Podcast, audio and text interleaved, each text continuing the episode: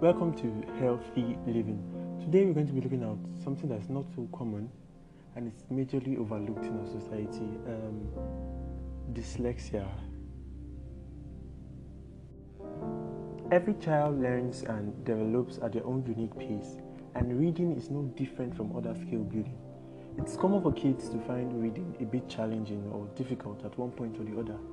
But if learning to read becomes an ongoing struggle that leaves a child falling behind his peers, it's possible that that child has a learning disorder known as dyslexia. So, what is dyslexia? Dyslexia is a learning disorder in which a person's ability to read and write fluently is impaired.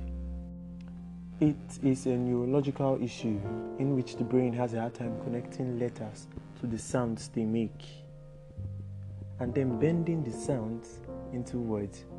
So, to some people, the word TOP, they may see it as POT, and some other thing, they most commonly reverse the words or scatter it. So, this mix up make reading very slow and difficult for a child.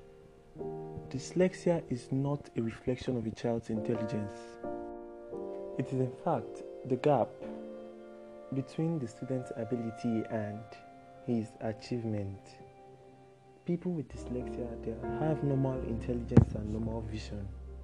Like they see clearly and they have the normal intelligence that a non-dyslexic person has. But you see, dyslexia is different for everybody. Most people have mild form that they eventually learn how to control, while others have a more severe form that they may have trouble overcoming even if they're not able to fully outgrow it, they can still go to college, high school, manage it, and succeed in life. And there are some examples of notable people that had dyslexia or still have. I'm talking about Leonardo da Vinci, Albert Einstein, Thomas Edison, um, Whoopi Goldberg, yeah, the famous actor, Jennifer Aniston, and a lot, whole lot of them. They are successful people. Causes of dyslexia. Now, what really causes this dyslexia? Researchers have been unable to identify the root cause of dyslexia, but it is linked to genes, and there are certain factors that predispose individuals to dyslexia. Example is a family history of dyslexia or other learning disabilities, premature birth or low birth weight, um, exposure to some certain chemicals during pregnancy, like alcohol, drugs, or infection that may alter brain development in the fetus. So, what are the signs of dyslexia? One, a child or the person, young adult, may complain of dizziness, headaches, or stomach aches while reading. They may be confused by numbers, letters, words, sequences, or even verbal explanations. While reading or writing, they may omit, substitute, add, or reverse letters, words, or numbers. Now, a young person with dyslexia may struggle with learning even simple rhymes. They may have delayed speech. They may have trouble following directions. Uh, they may repeat words or omit um, short words like conjunctions like and, the, but they may omit those words while reading. And they may also find it difficult to tell the right from the left. They're also likely to have lack of fluency compared to other children of their age and class. I've said this before, they may reverse letters and numbers while reading. Then they may find it difficult to take notes from the board or while someone is dictating. They may stumble and have difficulty spelling common words that they normally they would spell and they can become tired and really frustrated from reading. Outside the school environment, children with dyslexia may also find it difficult to decode logos and signs. While with their own peers, they may find it difficult to learn the rules of a game or keeping track of the directions of the game. Then they may struggle with telling the time. And they find it challenging to learn a different language other than their own. And this can be very frustrating. It can affect their mood and emotional stability.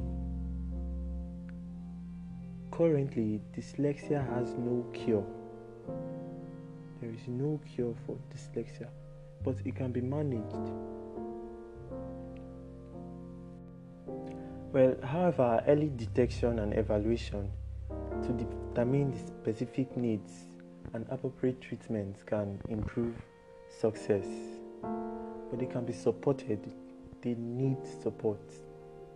And there are some necessary measures that you must put in place in order to efficiently support them. Number one is working with your child's school. The problem with dyslexia is that you, as a parent or a guardian, you may not be able to detect it as early as the school would or the teacher would. So you need to work with your child's school to know the progress of your child. Secondly, set an example for reading. Like designate a time every day to read something of your own, and while reading, call your child so you can read together. Show the child that reading can be enjoyable, it's not a task. You need to remove that mindset that reading is a form of punishment or a task. Make reading enjoyable for the child. Thirdly, you just have to understand and be supportive. Because when you have trouble learning to read, my dear, it will definitely affect your self esteem.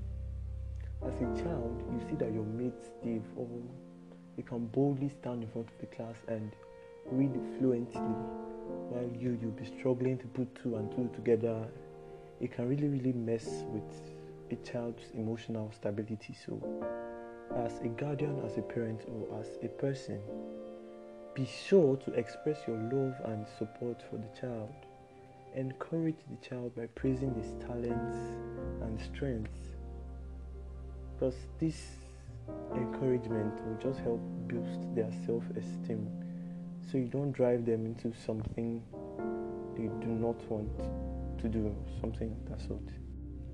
Lastly, you need to stay in contact with your child's teachers. It's really necessary in order to monitor the progress of your child. If there is need, make sure he gets extra time so that he can cover up for the lags.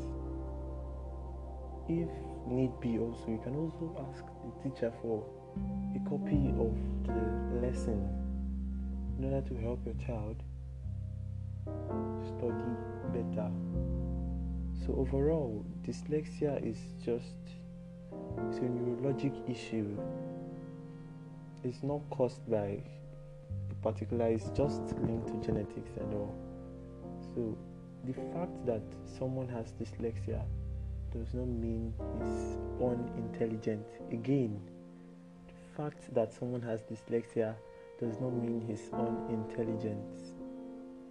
People with dyslexia they are, have normal intelligence and they can see clearly. So please, I want to just talk to you and advise you. Resist the urge to curse and condemn the abilities of your child if you haven't really understood your child because they may be going through a lot that you do not know about. That's why this platform is here to educate you on some of these minor, minor issues. You may think the child is playing too much or something, that is why he does not really grab at you go, but there may be an underlying issue that you don't know about. So resist the urge to condemn and curse the child. Anyway, that's all for today. See you next time.